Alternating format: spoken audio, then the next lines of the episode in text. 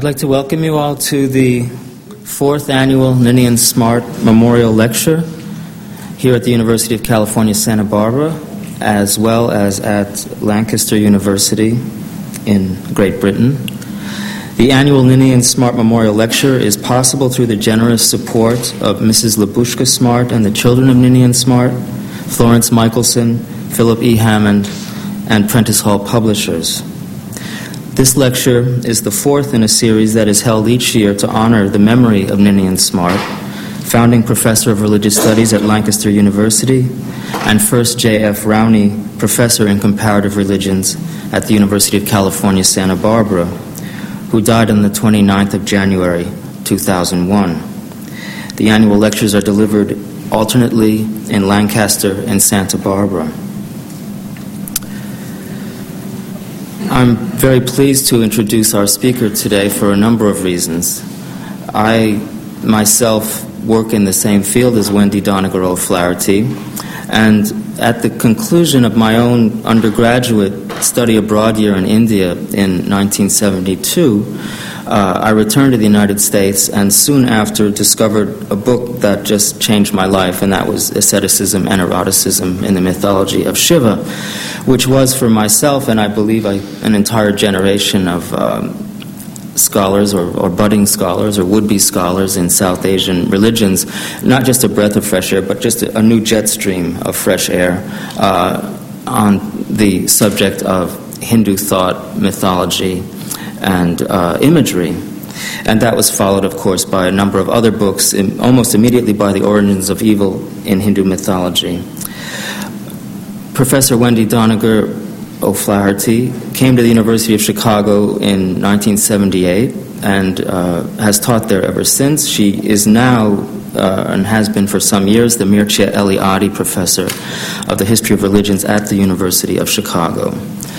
She's the author of more than 30 books on myth, uh, including the two that I just mentioned, as well as many others that span the gamut of mythology from uh, Hinduism to ancient Greece to Woody Allen movies uh, to just about anything you care to uh, pick up on late night television. Um, her 1984 book, Dreams, Illusions, and Other Dreams, Illusion, and Other Reality, Other Realities, was um, reviewed in the Village Voice, and uh, I just want to read a sentence from that review because it's one that's stayed with me for years, in which the reviewer says that. Uh, Doniger wants to make your mental flesh creep, and she succeeds. Uh, she's been making our mental flesh creep and perhaps uh, other parts of our flesh creep for decades now and has given us such rich images and metaphors as the last visible dog, the receding frame, the cave of echoes. And today she's going to bring us another cave. Uh, her lecture for today is entitled Narrative Conventions and Myth The Cave of the Magic Ring. So, welcome, Wendy.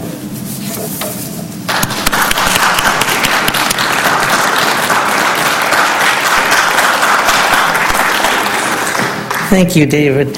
Um, I'm so happy to be here and to be able to give this lecture today, partly for the sake of Ninian Smart, who has been an old was an old friend of mine for many years, starting in the days when he and I were both teaching in England, he at Lancaster and I at SOAS at the University of London, and right to the end of his life when I visited him here in Santa Barbara. So I'm honored to be able to speak in that great lineage. And it's wonderful to be introduced by David White, who was one of my first students at the University of Chicago and one of my most brilliant students, and who has sent me his students and a kind of grandchild, parampara. So um, there are many lineages here that I'm happy to be in, and even some recent students of mine who are also here at Santa Barbara now. So I feel connected. Um, the endurance of the theme of the magic ring of memory and forgetfulness demonstrates the persistent use of narratives to organize the chaos of human experience. The theme of the ring is a convention the people in the stories often use it to persuade other people of the truth of their assertions, and while some audiences accept the convention and allow themselves to be persuaded, other audiences reject the convention and challenge the assertions that the ring is meant to prove. We ourselves often tell one another stories when we wish to persuade. This morning I'll tell a number of such stories, and I'll end with a real life story in which the narrative, rather than the actual facts, carried the meaning. I'll talk about three different sorts of rings which often melt into a single ring. The first type is not magic at all, it is the ring of identity. In the tale of Tamar and Judah in Genesis 38, perhaps the 8th century before the Common Era, and in Shakespeare's All's Well That Ends Well, the lost and found ring of sexual identity validates a woman's denied claim that a certain man has slept with her. The second type of ring is fantastic, if not magical, the ring lost in an ocean and found in a fish. This sort of ring may have a positive or a negative power. Sometimes its owner tries to lose it, sometimes to find it, but it returns as inevitably as the repressed in Freud's formulation. And the third type of ring is magic. It sometimes makes people forget, sometimes remember who they are or who they love. All three are combined in the ancient Indian tale of Shakuntala. Let me begin with a word or two about narratives, particularly mythological narratives. Originality is not an essential ingredient of a good myth. The voice of myth is predictable, one that the storyteller knows and the audience expects. This frozen style may, count for the may account for the fact that, as Claude Levi Strauss remarked, while poetry is what is lost in translation, myth is what survives the worst translation. I always post this statement above my computer when I'm translating myths to give me confidence. In substance, too, myths remind us of what they have told us before and what we already know, just as the magic rings in so many stories remind forgetful men and women of what they already know. The elements of myth build a potentially infinite number of stories by rearranging a rather limited number of known mythic themes. Each culture chooses the scraps that it wants to keep. Some have proved more recyclable than others. The scraps that are kept are known to audiences as well as to storytellers, for the audience has an expectation of what the story should say, and the storyteller imitates that paradigm, fulfills that expectation. The audience takes pleasure in predicting what will happen and satisfaction in seeing it happen rather than in being surprised or shocked. This is the very opposite of the psychology of murder mysteries. In this way, the retelling of the myths takes on the function of communion rather than communication, as um, Narayana Rao pointed out years ago. People listen to stories not merely to learn something new, which would be communication, but to relive together the stories that they already know, stories about themselves, which is communion. Where communication is effective, communion is evocative. Where communication seeks to influence the future, communion draws upon the past. What literary critics call the recognition narrative, for instance, the ultimate revelation of the identity of someone who has been in disguise for much of the story, served like the theme of the Pietà or the Madonna and Child for medieval European sculptors as a classical shared theme that challenged the artist to use it as a foil for individual originality for tellers of myths can, in fact, be highly original as long as they also take pains to touch all the bases that their audiences expect. The recognition scene in narratives is a cliche, which has led literary critics and cultural snobs, two often intersecting groups, commonly to regard, regard such stories with contempt and suspicion. But the audience enjoys the way that as the story unfolds, we see through the disguise of the now superficial details, a different character, a different country, to realize that it is in fact our old friend, the finely revealed heroine or the forgetful husband. When the victim in a masquerade narrative finally recognizes the masquerader, oh, it's my wife, the reader or listener of the story recognizes the plot oh, it's a recognition story. And it is precisely this known quality of the cliche plot, plus its intricate appeal, cliches endure because they represent truths, that makes it ultimately fulfilling.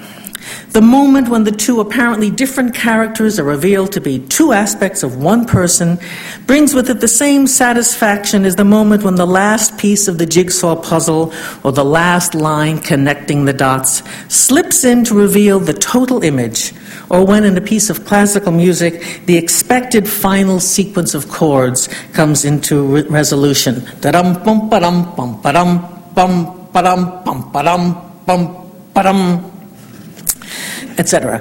Um, it can go on for quite a while. this accounts for the extraordinary popularity of recognition scenes in all types of literature, a popularity that remains in tension with the contempt of the critics. In style and form, myths are cliches. More precisely, they are the narrative embodiment, sometimes a larger than life embodiment, of cliches of language or metaphors that occur in everyday speech. But a myth is a story that reveals the profundity of a cliche. The mythological, the mythological texts may be fantastic, yet they often present in a grotesquely exaggerated and hence newly attention getting form situations that are quite common in real life. Moreover, communion may lead on to new communications, may lead us to the assimilation of new stories from our own culture or from others. Just as the prince in the old story follows the deer until he finds himself in what Shakespeare called another part of the forest and Dante called una selva oscura. So the storyteller lures the reader or listener from one story to another, from the familiar territory of the recognized general plot. Oh, I know this story. It's the one about the prince chasing the deer to the terra incognita of the new particular version with its unique details. The deer is chasing the prince, or the prince becomes the deer, or turns out to be the deer in disguise. Certain basic lines of the plot remain intact over many centuries, even when those lines become increasingly problematic for moral or aesthetic or political reasons. The great puzzle is why the story is not simply discarded. And here I'm thinking um, newly about what part of the tradition in India, for instance, the Sanskrit Brahminical tradition is preserved by the Brahmins, while outside that tradition, in the vernaculars, other stories are being told that we don't hear about until vernaculars get to be recorded. This is something that David White is working on now. And what stories are actually still taken from the Brahminical tradition into the vernacular tradition unchanged and parroted until at some point, and what is that point? That's what I'm trying to figure out. At some point, they do begin to change. What is the moment when you can really change the story and who changes the story? So, this is the unfinished part of this meditation. This is a book in progress. Everything I do is a book in progress. This is a book in progress. So, what is it about some stories that inspires whole narrative traditions to create epicycle upon epicycle, as astronomers did for the Ptolemaic Earth centered system for so many centuries, instead of making the Copernican leap and simply telling a different sun centered story. And of course, that leap does occur, and the question is where. There are literally hundreds of versions of the, maybe thousands, of the great Sanskrit epic, the Ramayana, with seemingly infinite uh, variations. Many of them struggle to find ways to explain or justify the scene in which Prince Rama humiliates his wife Sita and kicks her out. Why don't they all just leave out that scene? Why do they not all write a scene in which Sita humiliates Rama and kicks him out? And of course, there are now versions in which Sita, that's the question, where does that change come? This is the power of myth. Certain stories are frozen up to a certain point that is instinctively adjudicated by the tradition. That's the point. Forcing the tellers to manipulate other aspects of the plot, like a river flowing around a great stone. The same conservative force operates in the writing of history, too, that narrative art so often compared with myth even Collingwood, the great defender of the subjective element in historiography, admitted that you can't say that Caesar killed Brutus. There are limits. Myth and history are alike in having to play by the rules of the game, though it's a different game for each. History is constrained by certain facts, myths, as Eliade pointed out, by certain patterns. In contrast with a novel, which can indeed imagine Caesar killing Brutus or Sita kicking Rama out, and also certain folk traditions which break away in India from the Ramayana and, and say and could say that Sita kicked Rama out. I haven't found one yet, but in India there's always something you don't know about. The constraints of the traditional narrative form must somehow accommodate the constantly changing needs of the narrative community, and there seems to be a limit to the number of basic plots that can be used. Stith Thompson, the Linnaeus of folklore, captured all the plots in his wide survey of folktale. This is folktale motifs. This is the uh, cross between the periodic tables and the Dewey Decimal System, sort of every folktale you could ever think of, arranged scientifically. Storytellers often find themselves caught between a rock and a hard place, between an inherited traditional story that they are holding on to like a monkey with a banana in his fist, banana there, unwilling to let go, and a new cage of ethics that traps the monkey's banana grasping paw within it. At such a moment, the always at hand narrative theme of the magic ring may be invoked as a key to unlock that cage. It's really a cage rather than a cave I'm talking about today. One convention pushing the storyteller out of the fix that another convention pushed her into in the first place. When, to change the metaphor, a storyteller has painted herself into a corner, trapped between one moral standard and another that follows it but does not quite supplant it, which is what happens in India, where you have these new ideas which are kept on top of old ideas which don't go away. She reaches for a life saving narrative, and one is always readily available to do the job like a tube of crazy glue in a kitchen drawer. In this case, usually a recognition plot or a story about a magic ring. If the author cannot change what happened, the plot, and the question is when can and can she not do that, she may at least be able to change the balance of power in the knowledge of the plot. Who knew what and when, as we often ask of politicians. The ring of forgetfulness is often precisely the tool to jimmy open the moral line in this way. It produces and obscures knowledge at will, thus shifting the moral responsibility. So that's the background about narrative in general and what I'm looking for in the use of this magic ring in narratives. Now let us consider some narratives about rings, beginning with type 1, the ring of identity. Signet rings are the personal emblem of the owner. The ring as a sign of identity may remind the wearer of the giver because it actually has something of him or her in it. It is truly a memento. A ring is a symbol of the personality, and to bestow a ring implies the surrender of one's being. To bestow one's ring is to bestow a power, the authority to speak in one's name. In the Hebrew Bible, as Robert Alter pointed out, a signet ring as the legal surrogate of the bearer would have been a kind of ancient Near Eastern equivalent of all a person's major credit cards. The signet ring is an extension of the hand with its handwriting and later fingerprints. To lose your ring, therefore, is in a sense to lose your identity, and to find it again is to rediscover who you are. This brings us to the second type of ring.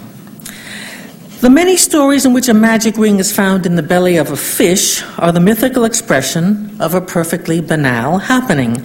Fishermen fish things up out of the deep. Indeed, there are a number of anecdotes in the Ripley's Believe It or Not genre testifying to the fact that fish really do swallow rings, though probably not the ring that you may have lost in the ocean. We'll consider one real life contemporary variant of the story at the very end of the talk. In this, all of the ring stories are counterintuitive, promising a happy ending that could seldom have been the case in real life. But that way madness lies. The point of the story and the reason for its extraordinary popularity must be found elsewhere than in the actual habits of gold rings and fish. In one branch of this story, type A of type 2, as Stith Thompson might have put it, the ring is something that the owner would wish to destroy if possible, something that is thrown away but returns against the owner's wish. The defining ring of this type in European mythology is the ring of Polycrates, ruler of Samos, whose story the Greek historian Herodotus told sometime uh, between 485 and 420 BCE.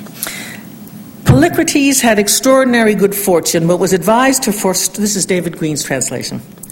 Polycrates had extraordinary good fortune, but was advised to forestall the jealousy of the gods by taking what he valued most, and which, when lost, would cost him the most agony of soul, and casting it away where it would never come to the world of men again.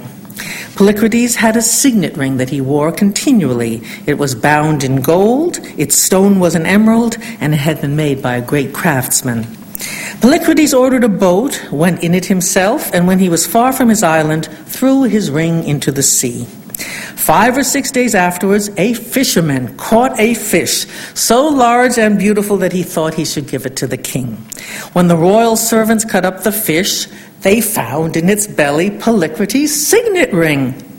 Polycrates realized that it was impossible for one man to deliver his fellow man from what is fated to happen to him.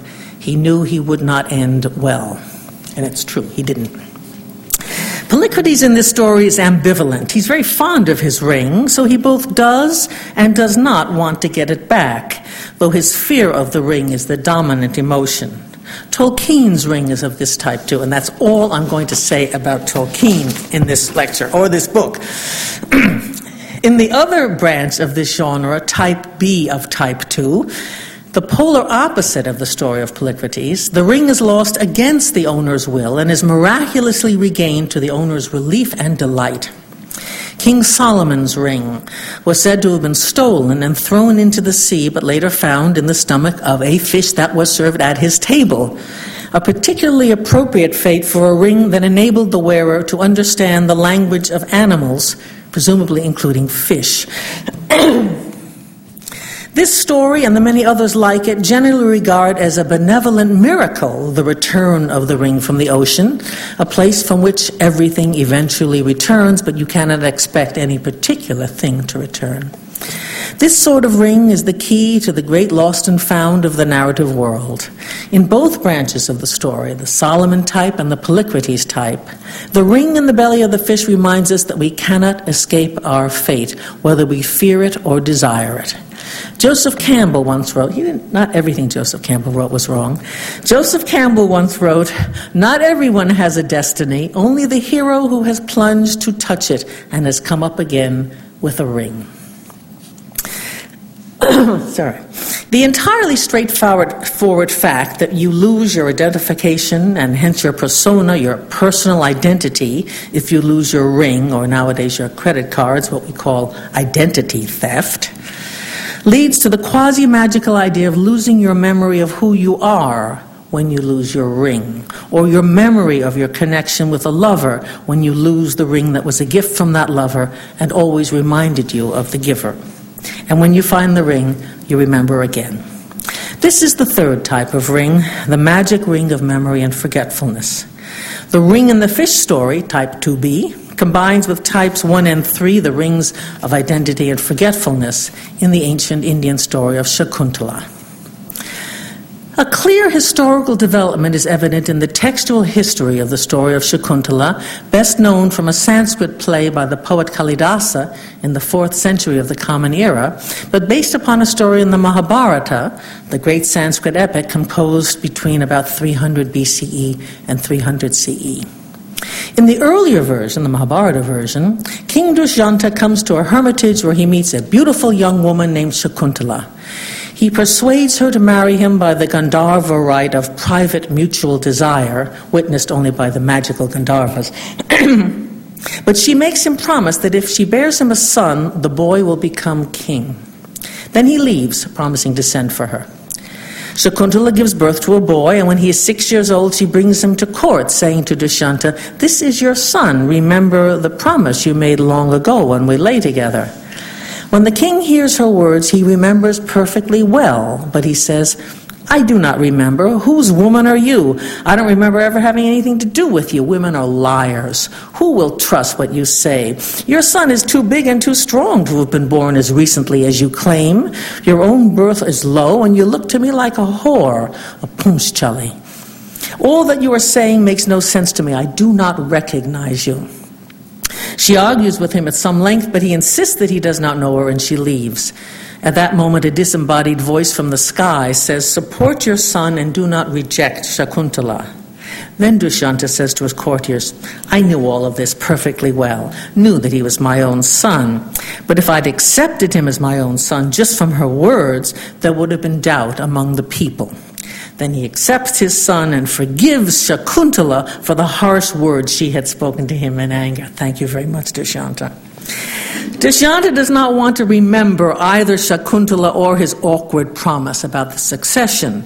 No explanation is given for his desire, decision to lie about her other than his statement that he rejected her because of his fear of public disapproval, an argument that rings equally hollow when Rama uses it to reject Sita in the Ramayana.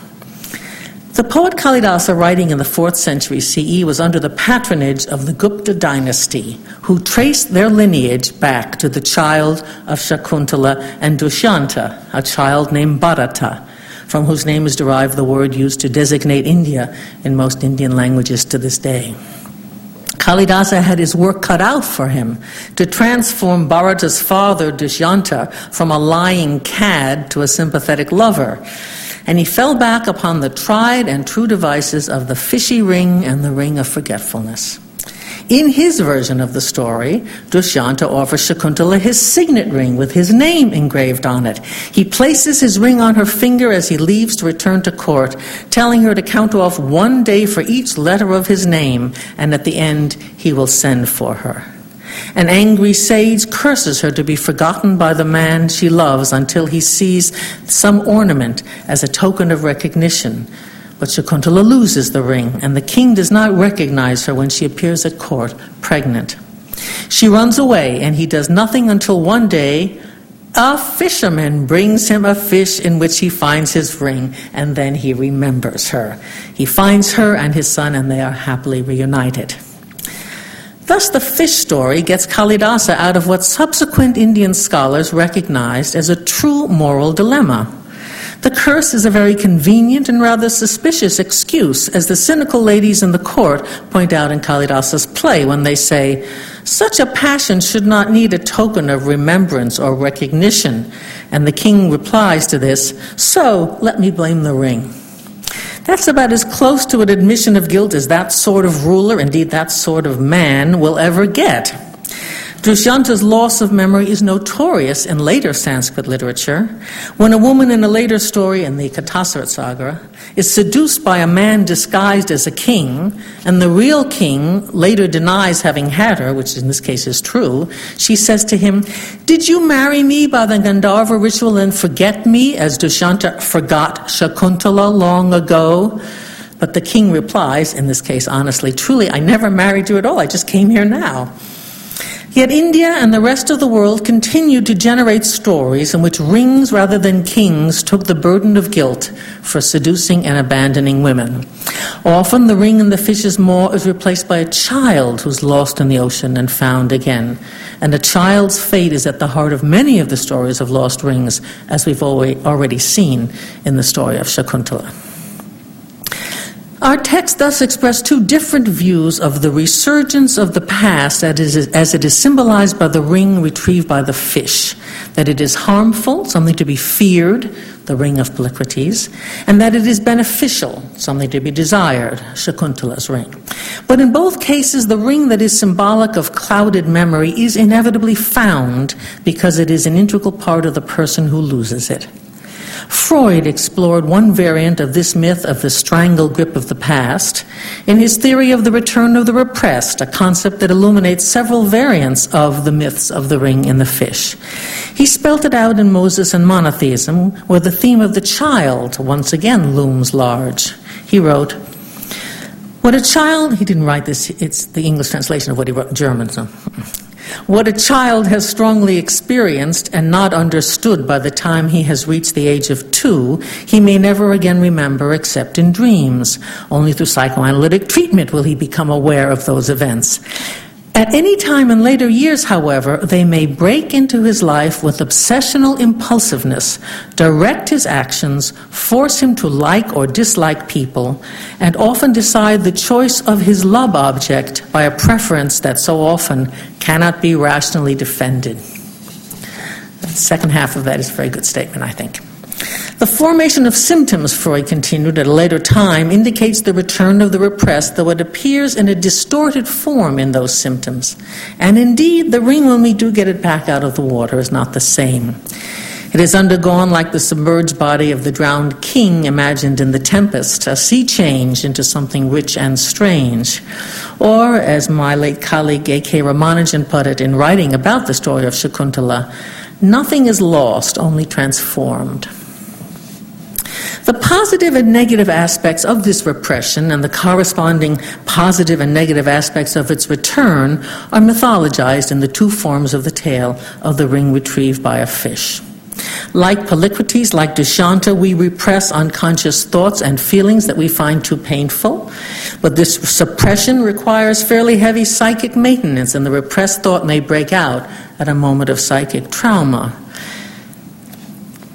Freud first adumbrated this theory in 1900 at the end of a decade in which a quartet of Victorian novels explored four different but closely related concepts.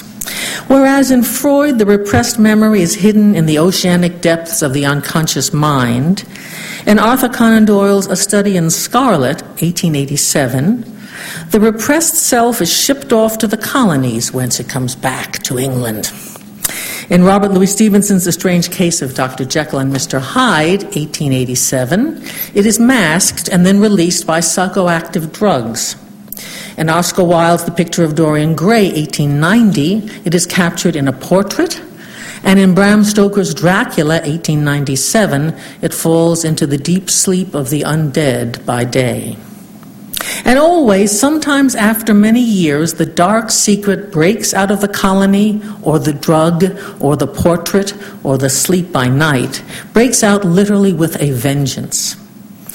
But the more positive counterpoint to Polycrates' ring, namely the ring of Solomon or Shakuntala, brings with it the return of the desired mate and or the child that we had feared we had lost forever. Men like Dushyanta, who blame rings for their loss of the memory of women they have seduced, are found in stories told in many different cultures, not universally but widespread. They appear in particular in several related medieval cycles from Welsh, Celtic, French, German, and early English literature, including one version of the story of Launcelot with Guinevere, Tristan with Isolde, and Siegfried with Brunhilde, although here the ring plays many other roles as well. We may hazard a kind of historical development here too, as we trace certain basic plots. In the earliest version of many of these stories, the man simply abandons the woman without any justification, brazening it out, denying and rejecting the woman he has seduced or raped and often impregnated.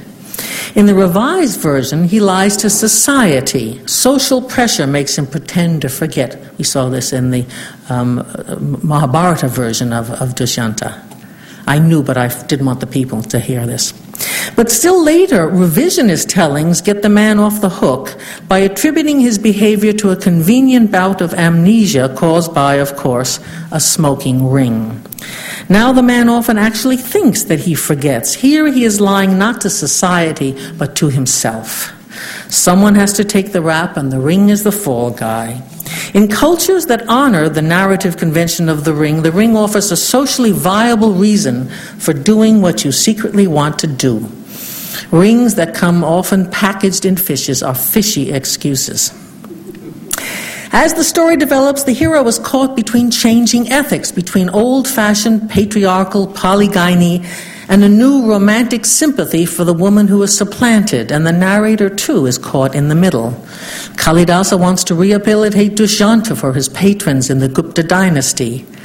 Within the story, the ring provides the faithless man with an alibi for his behavior. Outside the story, the ring provides the storyteller with an alibi, a way of whitewashing the character of a hero whose behavior, once acceptable to the audiences of an early age, is no longer acceptable to later audiences with different moral standards. This development appears to indicate a growing concern for the feelings of women, a need to apologize for a man who breaks his promise, But it may also reflect the increasing subjugation of women and concern for their chastity, which widens the gulf, the asymmetry between the acceptable infidelity of a man and the unacceptable infidelity of a woman. The ring allows him, but never her, to be unfaithful. In the end, she always forgives him, and he forgives her for being mad too. This is not necessarily a sign of moral progress. It is just change. One form of oppression is exchanged for another. To abandon a woman without lying poses one set of problems, while to lie about it poses another. We may argue about which is worse blatant evil or papered over evil.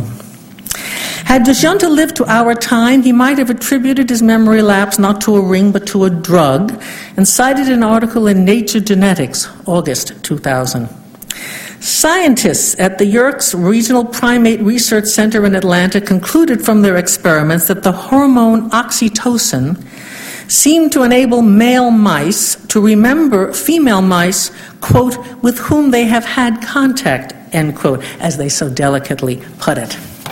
In a New Yorker article entitled Department of Mating Science Explains Why Men Are Like That, James Collins cited that article and suggested its applications to human life. A man and a woman sleep together, and then, quote, the call never comes. It's as if he'd completely forgotten about her. Well, maybe he really has completely forgotten about her, and maybe it's not his fault. Maybe he simply has a neurological disorder, end quote. And so Collins remarks it is possible then that some male humans may be deficient in oxytocin and simply don't remember the encounters they have had with females the night before. This could be the reason they never call. Maybe it will make people think twice before engaging in a lot of negativity about caddishness and big creeps, end quote. Thus, a quasi scientific argument can be made in defense of men who forget women they have loved and left. Oxytocin may have been the secret ingredient in all those rings of forgetfulness. Let me turn now to another widespread variant of type 1, the ring of identity that functions like type 3, the ring of forgetting. There's no fish in this one. Type 2 gets left out. This is a story about a husband who challenges his wife to get his ring, though he will never take it off, and a child fathered by him, though he refuses to sleep with her. She succeeds by tricking him into bed when she masquerades as another woman and insisting on having his ring before she will submit to him. When she presents him with the ring, he feels forced to acknowledge his son. This myth, best known to most people in the West from Shakespeare's All's Well That Ends Well, was first recorded, as far as I can trace it, in a 10th century Sanskrit text, The Ocean of Story, which developed in tandem with the Arabian Nights. It reaches Shakespeare via Boccaccio, who learned it through the widespread Islamic versions, I think, and it has a very long shelf life indeed, particularly widespread throughout the Middle East. It is known to folklorists as the clever wench or the clever wife. Stith Thompson gives it the evocative title of AT 891D, subtitled The Rejected Wife as Lover. The story also embodies a par- always embodies a paradox about a child and often poses a riddle about a ring. In real life, the usual legal process is for a woman to get a ring and then get a baby. The usual physical process is first sex, then baby. To have the baby but not the ring is, of course, the defining situation of every unwed mother, the fate worse than death that haunted all those Doris Day films. Get the ring. The narrative paradox of the clever wife reverses this process, requiring the woman to have a baby in order to get both the ring and the sex. But here, of course, the sex must also come first. It merely appears to come second. That's the trick, the bed trick. In the stories of forgetful husbands, the ring eventually cures the husband's forgetfulness, but it also justifies the forgetfulness in the first place. The ring of the husband of the clever wife, too, functions as a fetter that ultimately brings him back to his wife, though not in the same way, and it does not justify him. The word clever in the woman's title seems to carry a negative, misogynist value, as the British upper classes used to apply it to a man, usually a man of a lower class or Jewish, who was too glib and not to be trusted, an arriviste, not a true gentleman, too clever by half. In Hindi folklore, tales of clever wives are usually about women who manage to commit adultery without getting caught. These attitudes reflect what James Scott calls the weapons of the weak, viewed from the side of the ruling classes or the dominant paradigm subversion, resistance. But there's more to it than that. Two different virtues are at stake here. On the one hand, the subversive virtue of actively resisting, fighting for what you want, honestly or dishonestly. And on the other hand, the noble passive virtue of being innocent of sin. The clever wife, though spurned for her wit at the start, is praised for it at the end of the story. Defending her marital fidelity with a subversive intelligence, she proves that she has innocence as well. We might define the skeletal plot of the tale of the clever wife as the story of a wife who manages to get pregnant by a husband who A refuses to consummate his marriage, B, denies that her child is his, and C, is forced by the recognition of a ring to acknowledge the truth regarding both A and B. The story of Tamar and Judah in the Hebrew Bible is such a tale, for like Shakuntala, Tamar becomes pregnant as a result of an illicit sexual encounter, and later, when accused of adultery, identifies the father by his ring. But Tamar departs from the pattern on two related points. The man she sleeps with is not his, her husband, it's her father in law for all sorts of complicated reasons. And he does not, therefore, explicitly challenge her to become pregnant, though the story, read retroactively in the light of the history of the Jews, demands that she must become pregnant. The central incident could be summarized thus. Tamar married two of Judah's sons, but they died. Judah then promised her that she could marry his third son, Shelah, when he grew up, but Shelah grew up and Tamar was not married to him. A long time afterward, Judah's wife died. Then Tamar took off her widow's garments, covered her face with a veil, and sat by the road where Judah saw her and took her for a harlot because she had covered her face. He gave her his seal, cord, and staff as temporary pledges to be redeemed. He lay with her, and she conceived by him. Then she got up, went away, took off her veil, and put on her widow's garments, and he could not find her to redeem his pledges. About three months later, Judah was told, Tamar, your daughter in law, has played the harlot, and what is more, she is with child by harlotry. And Judah said, Take her out and let her be burned. As she was being taken out, she sent word, which is actually an unusual punishment in ancient India, and some have suggested, uh, in, in ancient Judaism, and some have suggested an Indian connection there, the burning of the adulterous woman. As she was being taken out, she sent word to her father in law, saying, By the man to whom this seal and cord and staff belong, by him am I with child. Judah recognized and said, She is more in the right than I, for I did not give her to my son Shelah. Since Judah is not Tamar's husband, his feigned forgetfulness comes before the seduction when he forgets to give his son Shelah to, to Tamar. Afterwards, he honestly cannot remember her, since her veil has done the work of the mystifying ring, in contrast with the identifying ring essential to the plot. All in all, Tamar qualifies with the other clever wives, but the Hebrew Bible takes the story in different directions, extending our understanding of the meaning of the ring and broadening our range of options for its implications. The biblical text regards the testimony of Judah's ring in Tamar's hands as a definitive proof, proof but that testimony is challenged when the story is retold in the Testament of Judah, probably 2nd century BCE, since hence some six centuries after the biblical version. That version of the story is narrated by Judah himself. He says, at the very end of the story. I'm skipping all the rest of the story, which is more or less the same. At the end, he says, I went in unto her, and she conceived. And not knowing what she had done, I wanted to kill her. But she privately, privately sent the pledges and put me to shame. And when I called her, I heard also the secret words that I spoke in my drunkenness while sleeping with her. And I could not kill her, for it was from the Lord. But I said, Perhaps she did it deceitfully, having received the pledge from another woman, and I thought that nobody knew that I had gone in unto her. The confrontation in the Bible is probably public, though Tamar may have sent him the signs private, privately. The Testament of Judah makes it explicitly a private reckoning between a man and a woman. Judah is so drunk that he does not recognize Tamar. He even blurts out secrets that she later throws back in his face, proving to him that he was the one she slept with.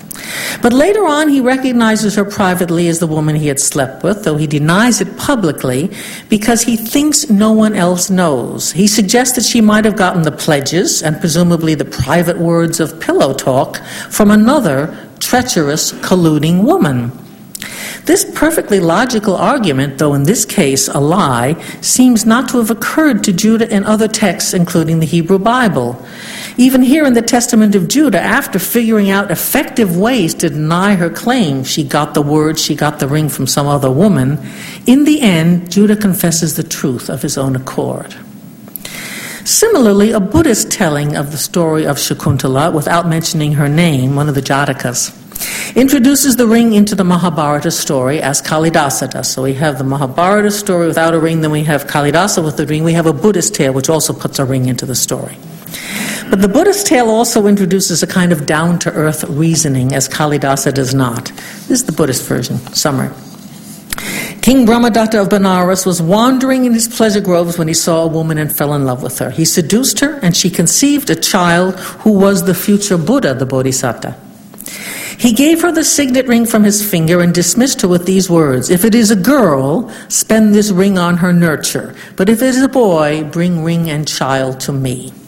She gave birth to a boy, and the children teased him, calling him no father. He asked his mother about his father, and she told him. At his request, she took him to the palace and said, This is your son, sire. The king knew well enough that this was the truth, but shame before all his court made him reply, He is no son of mine. But here is your signet ring, sire. You will recognize that. Nor is that my signet ring. Which, of course, anyone could have said at any time. He says it, this Buddhist text. No, that's not my ring. Then said the woman, Sire, I have now no witness to prove my words except to appeal to truth. Wherefore, if you be the father of my child, I pray that he may stay in midair, but if not, may he fall to earth and be killed. So saying, she seized the bodhisattva by the foot and threw him up in the air. The child, suspended in the air, told the king he was his son. The king stretched out his hands and cried, Come to me, my boy, none, none but me shall rear and nurture you. A thousand hands were stretched out to receive the bodhisattva, but it was into the arms of the king and of no other that he descended, seating himself in the king's lap. The king made him viceroy and made his mother queen consort. At the death of the king, his father, he came to the throne by the title of King Katavahana, and after ruling his realm righteously, passed away to fare according to his deserts. This Buddhist text invokes the down to earth fact that jewelry doesn't actually prove anything at all unless other people acknowledge it. The story also recognizes the hard headed value of a precious ring, a very early instance of the argument that diamonds are a girl's best friend. It also introduces a gender bias. If the child is a boy, it's all well and good to use the ring to secure his patrimony, but if it's a girl, you might as well use it for her dowry. Thus, the ring serves both as a proof of identity and a kind of child support. These rational considerations lead back into irrational religion, an act of truth reminiscent of the voice from the sky in the Mahabharata tale of Shakuntala, a miracle, a suspension of the law of gravity, which proves the identity of the child and epitomizes, like the judgment of Solomon in 1 Kings, the liminality of the child torn between two parents. But where Solomon, Solomon's proposed solution to split the child, which would kill it, smoked out the true mother in protest, and the voice from the sky in the first text spoke of the mother herself being split in half. I didn't read you that part, but it does. The father here quite blithely accepts the possibility that his son may crash and die. The mother has faith that since the child really is the king's, he will be safe. This text spells out, as the Mahabharata does not, the king's total disregard for the child as well as the mother until the proof. So welcome is the alibi of the ring, that it is often accepted as a valid excuse even when all the evidence flies in the face of down to earth reasoning. But sometimes down to earth reasoning intrudes into the plot to override the convention, and the proof of the ring is pushed aside to make way for other, more logical proofs of identity. We've seen this happen in the Testament of Judah and in the Buddhist variant of the Shakuntala story. That the logical arguments were always available to storytellers and audiences in most of the cultures that have preserved these stories is easily demonstrated by a number of stories in which down to earth reasoning does, in fact, play a role, even if it is ultimately shouted down by the romantic concerns of the text. Down to earth reasoning says in one story, look for the ring where you lost it. It says, lots of people have rings like that, or you stole that ring, or it's not my ring. In other words, the ring lies. Initial skepticism about jewelry, however, is often overcome by the power of the convention. In one version of the tale of Tristan and Isolde, when Tristan objects that Isolde did not recognize him until she saw the telltale ring of green jasper that he sent her, she replies, we are surrounded by treachery. Neither the mention of your past life nor the sound of your voice, not even this very ring, proved anything to me, for all these might have been the evil tricks of a sorcerer. Nevertheless, I yield myself at the sight of this ring. Did I, not, did I not swear, as soon as I should see it again, at the risk of my life, to always do what you bade me, be it wisdom or folly? End quote. In other words, she really did not trust the ring, but merely kept her promise to act as if she trusted it. In much the same mood, Dushyanta said, So let me blame the ring. And Tristan in this text complains bitterly to Isolde, What mattered this ring? Do you not feel how far sweeter it would have been to have been recognized at the very mention of our former love? Mm, how, how long can I go on here? Five, can I go five minutes more? There's some great stories I don't want to skip. One common sense argument that challenges the proof of the ring is the argument from coincidence. Maybe two people have the same ring, or the same name, or the same face.